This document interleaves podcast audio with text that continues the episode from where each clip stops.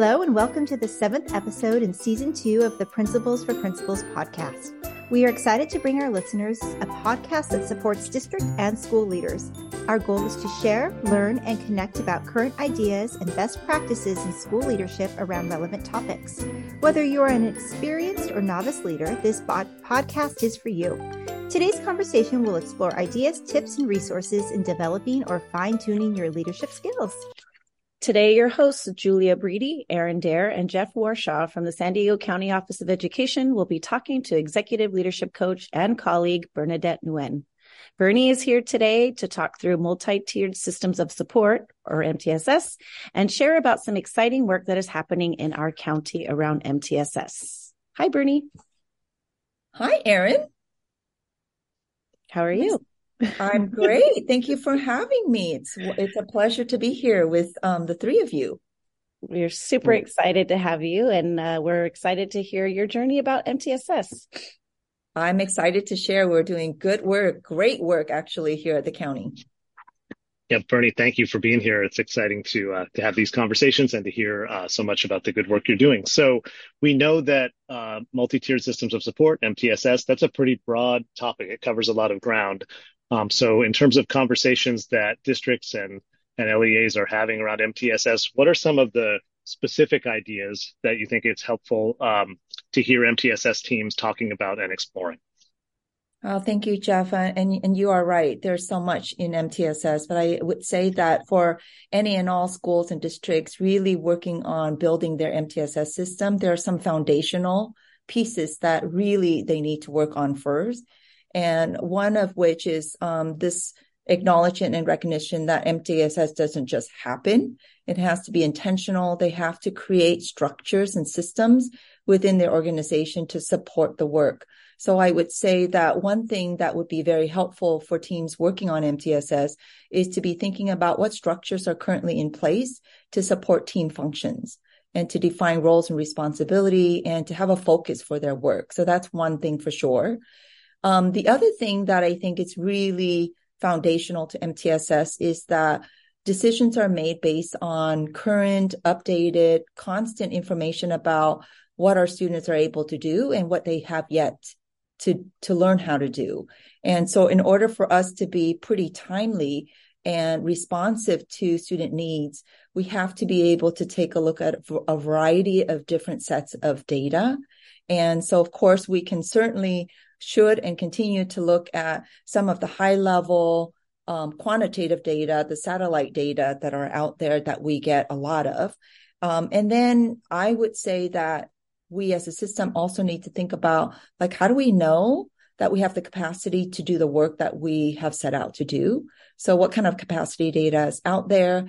And then what other student outcome data is there besides the quantitative? Like, how do we, how do we capture the student experience and the lived experience of our students and how do we go about doing that. So those are some things that i think school systems and districts should think about. And then if if any of our listeners are um, thinking about district level stuff also thinking about how does a district then align all their initiatives and expectations for schools so that they remove barriers for site principals and for site staff so they can actually engage in mtss in meaningful ways that's super helpful. I appreciate two things in particular about that. One being the consideration of the lived experience, right? The qualitative experience and thinking about how that is its own form of data when we seek to understand it.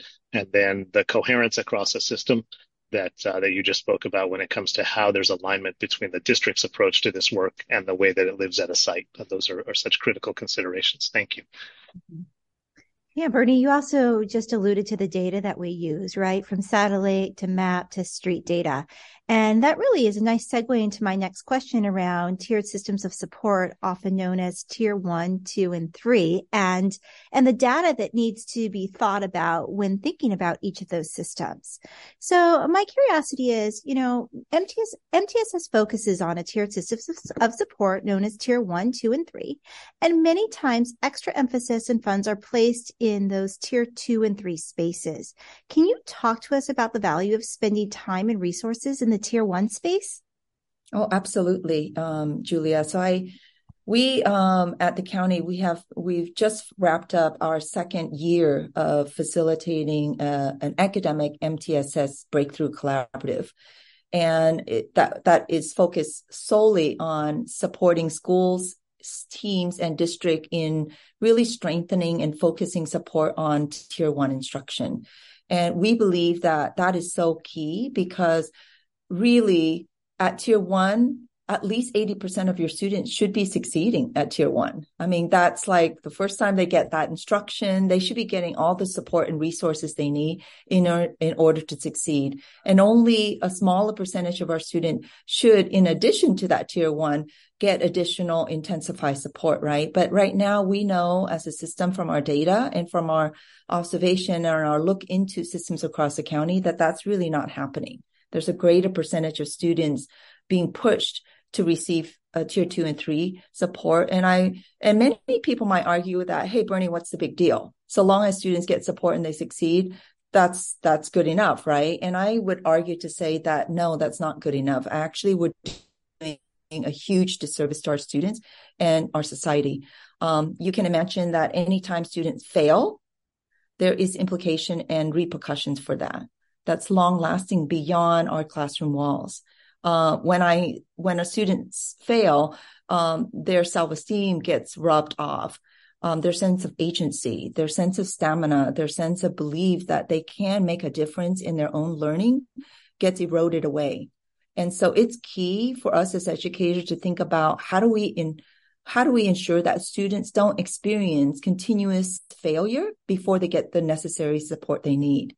Um, because failures, I think, um, really tear away at what we as educators strive to do, which is try to develop students who have a really strong sense of who they are as learners, um, their agency, their self-efficacy. And when we erode away at that, we also actually lessen our chance to be successful with students at tier two and three because that agency is not there. And so I think it's key for us as a system to not think about, let's wait until kids struggle to intervene, but how do we put into place um, conditions for students to be successful the first time around? Now, Bernie, that is really thoughtful. And you know, we often see the tier one, two, and three pyramid or triangle where it says that two and three have a lesser amount of students accessing actions and supports. Yet in so, so many times we actually have the flip of that triangle going on where only 25% of students are successful in the tier one space. So mm-hmm. imagine if we rethought what we were providing for all students just the magic that can happen with students, their identity and their agency. I so appreciate you talking about that. Bernie, um, you mentioned something around um, tier one and MTSS, and you mentioned briefly about an MTSS collaborative, academic collaborative. Can you tell us about what that involves and what successes participating schools and, and districts have had with the MTSS collaborative that the San Diego County Office of Ed offers? Oh, yes. Um, absolutely, Erin. It's super exciting work. We just wrapped up. Actually, we are about to wrap up. We have one more learning session that's happening next month. Um, and we're about to wrap up our second year with uh, our second cohort of school teams and district teams that have gone through our academic breakthrough collaborative, where we really focus our effort in helping school teams and district, actually district teams think about how do they truly create an MTSS support system within their organization to support tier one instruction. And so um, I'll, I'll, kind of wrap it up in a, like a nutshell because I can talk hours and hours about this, but we don't have hours and hours. Mm-hmm. Um, so in essence, what we do in the Breakthrough Collaborative is we really help district team and school teams think about how they align support from the district level down to the classroom level. Like how do district folks support school folks in doing the work the first time around? And so we, in our breakthrough collaborative, we have um, change ideas that we introduce that are research based practices that we introduce to district leaders, school leaders, and teacher leaders in thinking about how they um, offer students the most amazing, the most impactful first best instruction ever. um, so that we don't have to move student to tier two and three if necessary. And so our breakthrough collaborative takes our participants um, our district leader, our school leaders, and our teacher leaders through a process of really learning about who they are as educators, what they currently do, and what they can do to shift the practices at their school site. And so we, um, like I said, wrapped up our year two. And what has been super exciting and inspiring is at the end, we'll hear teachers share data where students are like coming to their teachers after school and saying, Hey, teacher, I really want to redo this assignment because I learned something today in class and I think I can do better. And this, we're talking about high school students. Like, how many high school students would prefer to stay after school to revise and do an assignment again? And so just the percentage of student who um, teachers are reporting that that's happening is, is just exciting. Like getting kids to really see the value in their education is exciting. Um, recently this this cohort that we're in right now we've been focusing on high quality tasks. and um, i've had an opportunity and the privilege to visit a middle school um, and visit a teacher's classroom where one of her period is 75% of the students in that period are students with disability students with ieps and uh, when I go in and, and watch her implement a high quality task that she has thoughtfully designed and thought through the lens of UDL and watch her students engage in grade level content, standard based level work where they're talking about equations and why equations work.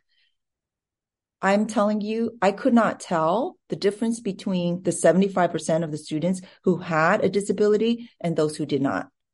The level of conversation was rigorous. It was rich in academic language. It was conceptual. I mean, it just, I like, I'm getting goosebumps just thinking about it now.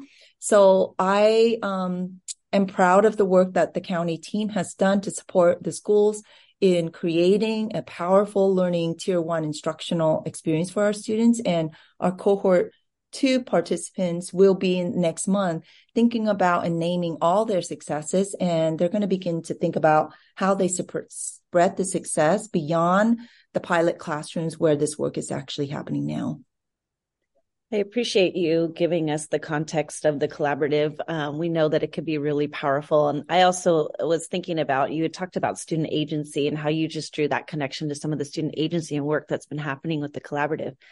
We mentioned that cohort two is nearing the end of their their time. Um, any future cohorts that you have in mind? Oh, absolutely. We're actually, uh, we just um, are starting our recruitment process for co- cohort three. Cohort three is scheduled to launch in August. Um, the date is yet to be finalized because we're trying to be thoughtful about the calendar, school calendars for participating schools and districts. But um, it's happening now. So if you are interested, uh, space might be filling it pretty quickly because we're in our two cohort two and the word's getting out that the work is meaningful and is impactful. So uh, if you are interested at all, please reach out and um, tap us and we will be more than happy to meet with you and give you more information. Thank you, Bernie. We'll also put that in the show notes, a link to that. Awesome. Thank awesome. you, Erin. Thank you, Bernie. Um, so that brings us close to the end of our time and our conversation today. We appreciate um, all of your your your work and your thoughtful ideas. Uh, we always like before we wrap up to have a, a, little moment of fun and do what we call our rapid fire round. If you're game for uh, for a few quick questions that have nothing to do with MTSS, but uh, but might help us to get to know you a little bit better. I'm all game. I'm all about game. So go for it. Okay, well, it's nothing nothing too too uh, complicated or painful. We hope. Um, so the first question is just quite simply, what's something you do that brings you joy? Uh, I'm a foodie person. I love food. Uh, it brings me tremendous joy to just spend all weekend eating. Uh, but I would have to say my favorite thing getting up on a Saturday morning is get up and um, go to this hole in the wall diner in Escondido called Home Sweet Home and just have your good old grandma make you breakfast uh, with my lovely boy Scott. Excellent, excellent. Nice little plug for Home Sweet Home there here on the on the podcast too. That's good. Um, we also know those of us that work with you know that you are a, a master gardener. And so, uh, wondering what you think of when uh, when you're thinking about your favorite tree or shrub or flower, or maybe one of each of those. What uh, what comes to mind? Well, Jeff, I'm not quite a master gardener, but one day when I retire, that is going to be my goal. Um, I would say my favorite tree right now is my apricot tree. It is filled, and Julia, you, your father would be very proud of me. It is filled with blossom. So I hope those blossoms become fruit. So it's my apricot tree. It's in, in third, it's in its third year. Um, and then I am super excited to see what my David Austin, um, Jubilee celebration is going to do for me this year. It has the most amazing fragrant roses that are like peach, um, apricotish, pink colors. And so I'm excited that, um, excited to see what kind of blooms it gives me this year. Awesome. Thank you. Um, well, as you're making your way toward that master gardener status, as we turn the corner into spring here, do you have any any tips for those of us that are amateur home gardeners that we could could make use of as we're working in our gardens this year? Uh, yeah, sure. I would say that if you planted some beautiful flowers, uh, first time growers always have the tendency to, oh, I don't want to cut it. Leave it on the, leave yeah. it on a tree. It's so pretty. It will die. No, cut your flowers, people. Cut as vigorous as you can because the more you cut, the more flowers you will get. And I learned the hard way. Um, so don't do what I do. Don't leave it on the bush. Don't leave it on the plant. Cut it, enjoy it, bring it into your home. And if you have too much, put some on your neighbor's front door and just surprise them, like spread the beauty. Great, great idea. Thank you. All right. Well, we appreciate you being with us today and uh, look forward to continuing to hear about all the success that you're, the successful work you're doing with uh, the MTSS work and everything else that you have going on across the county. Thanks for being here, Bernie. Yeah, thank you for this opportunity. Have a wonderful day, everybody. Thanks. All right. And thanks to everybody for joining us here on this episode of Principles for Principals. If you'd like more leadership resources, you can subscribe to our Today's Informed Principal tip sheet using the link in the podcast show notes. And as always, if you have any feedback or want to give us a shout out on today's episode, you can tweet us at SD underscore principals. We always love to hear from you, and we hope you'll join us again next time for more school leadership tips. Thanks for listening.